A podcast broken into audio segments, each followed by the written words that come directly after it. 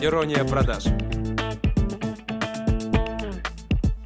Всем привет! С вами Катерина Яшина, и это подкаст «Ирония продаж». Сегодня тема будет актуальна для очень многих, поэтому готовьте блокнотик и карандаш. Да, эти рифмованные вставочки забавляют только меня, поэтому терпите. Я пошутил.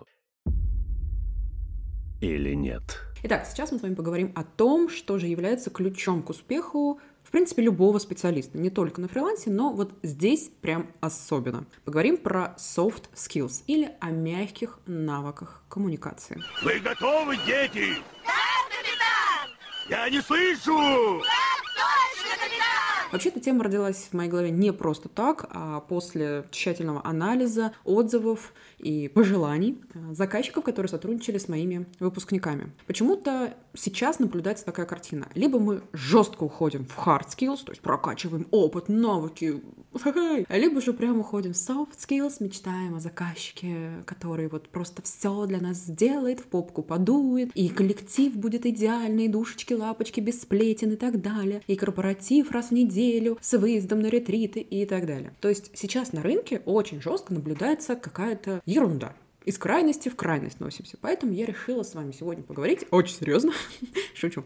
Нет, поговорим серьезно, но расслабьтесь. Главное спокойствие. Вообще можете не волноваться, вообще не волноваться. Вообще. Поговорить про софт-скиллы. Казалось бы, Зачем они вообще нужны копирайтеру? Человеку, который пишет тексты, которые решают какие-то задачи. Так сиди себе, пиши эти тексты, собственно, развивайся в контент-маркетинге, и будет все у тебя прекрасно, да? Денежку заплатили, похвалили, хотя бы раз в месяц, ну и все, жизнь удалась, в принципе, работаем с пижамки дома дальше. Это просто праздник. Но м, здесь прикол в том, что да, вы на фриланс уходили не, для того, чтобы все вот эти начальники, вредные коллеги и прочие обиженные судьбой люди настроение вам портили, а вам так ЖЭКа хватает, общедомового чата, общеродительского чата, да, и вот этого всего.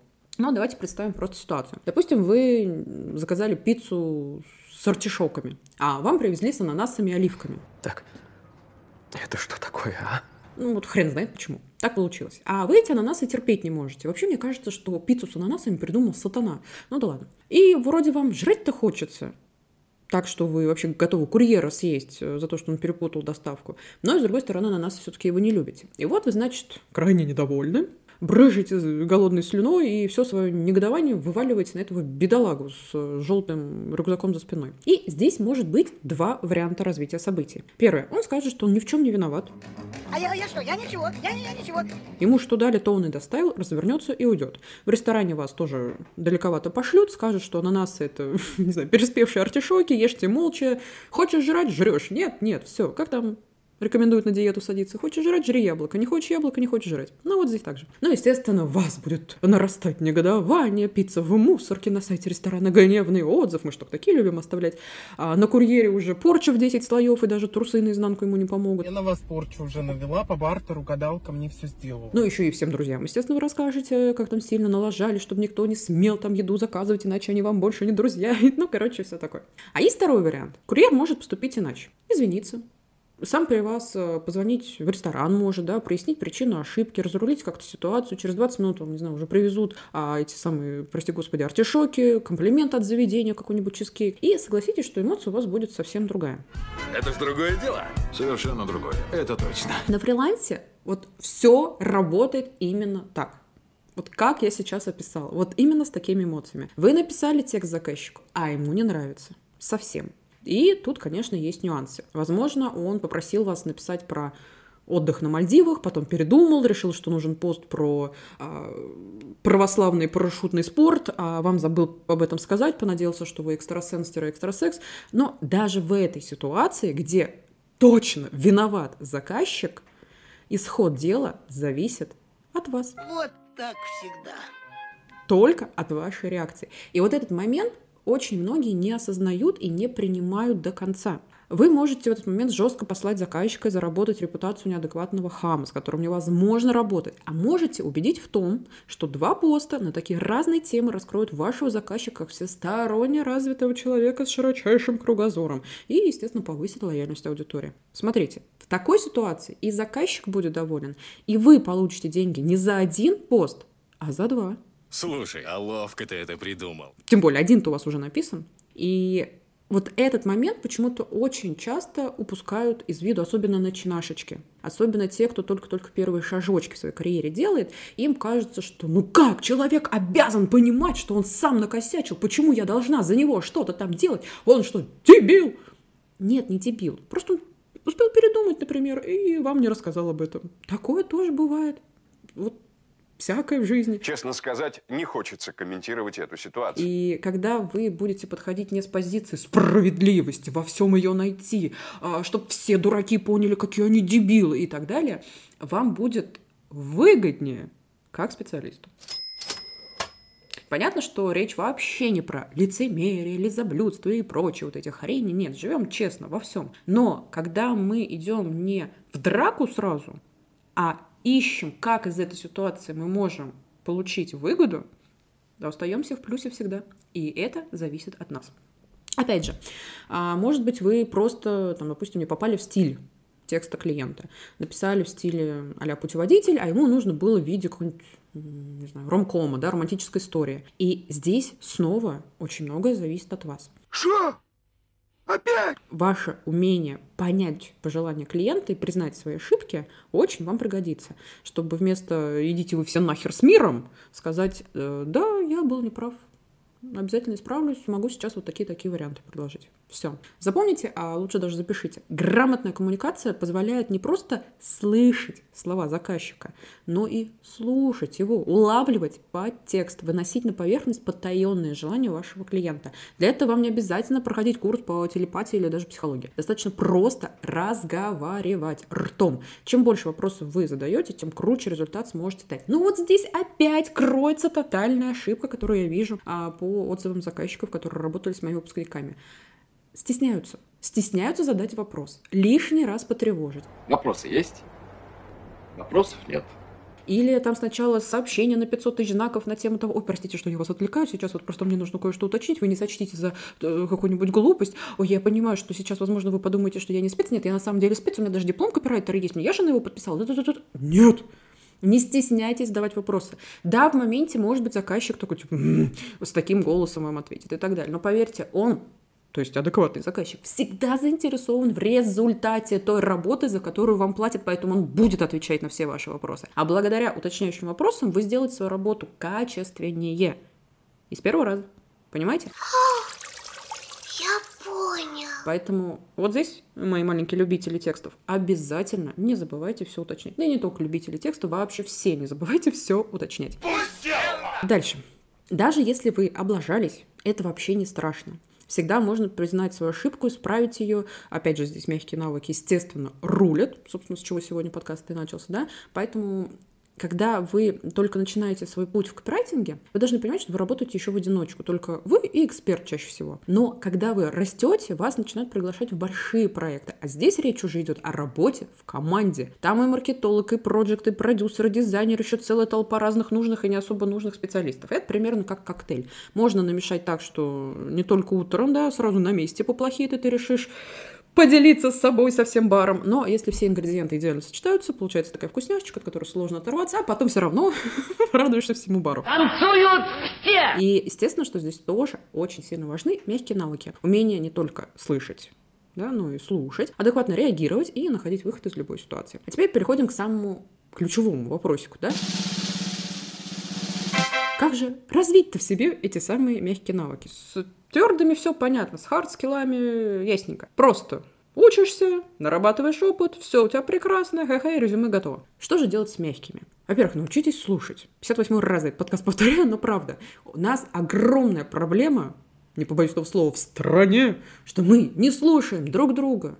Мы что-то там начитались умных постов в Инстаграме на тему психологии, теперь это, наверное, у него травма отвергнутого, избегающей тип привязанности, поэтому он ведет себя как мудак. Нет, скорее всего, родная, он просто мудак. Я знала, что это закончится. Ну, это другая уже тема. И теперь мы стараемся лишний раз не нарушить границы друг друга, а, следим, чтобы наши границы не нарушили. Дружбу вообще превращаем в какие-то договоренности «ты мне, я тебе, а вот я так, а ты вот так, а ты мне не это».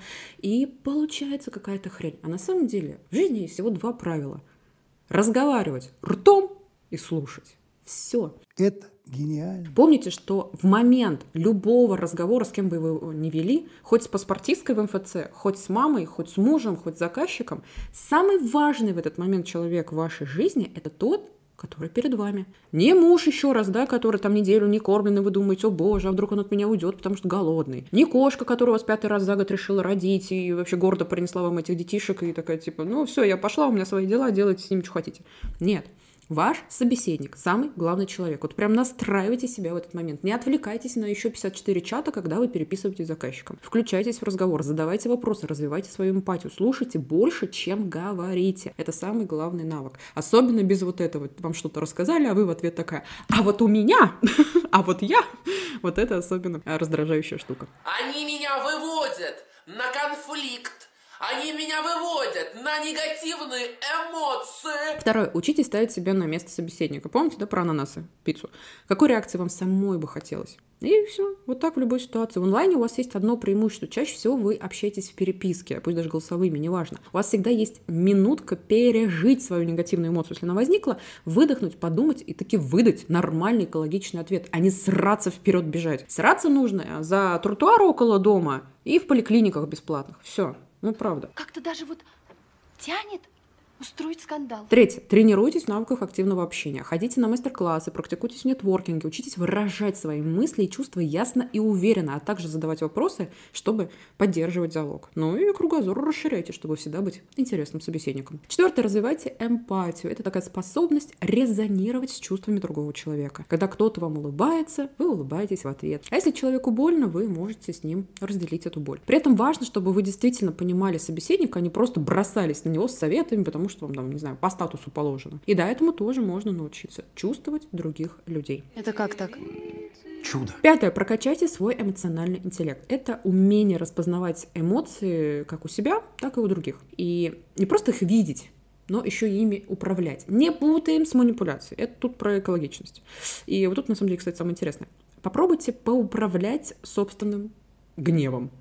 Ну, вот когда запуск горит, команда срывает дедлайны, а вас со всех сторон долбит, что надо было сделать все еще вчера. Ну что это за ужас? Это чего? Я же теперь месяц не засну. Ну, кстати, нет ничего невозможного, уверена, вы точно справитесь. Но вот просто попробуйте сейчас представить эту ситуацию и расписать свои шаги. Что вы будете делать в этой ситуации? И вы поймете, что все можно спокойно решить в жизни. Спокойствие. Только спокойствие. Дело-то житейское. Шестой пункт сейчас будет неожиданно, а, но не бойтесь вступать в конфликты. Но только вот не сбитый, да, и с настроением «ща всех порву», я тут на бокс схожу все таки да, а с искренним желанием разобраться.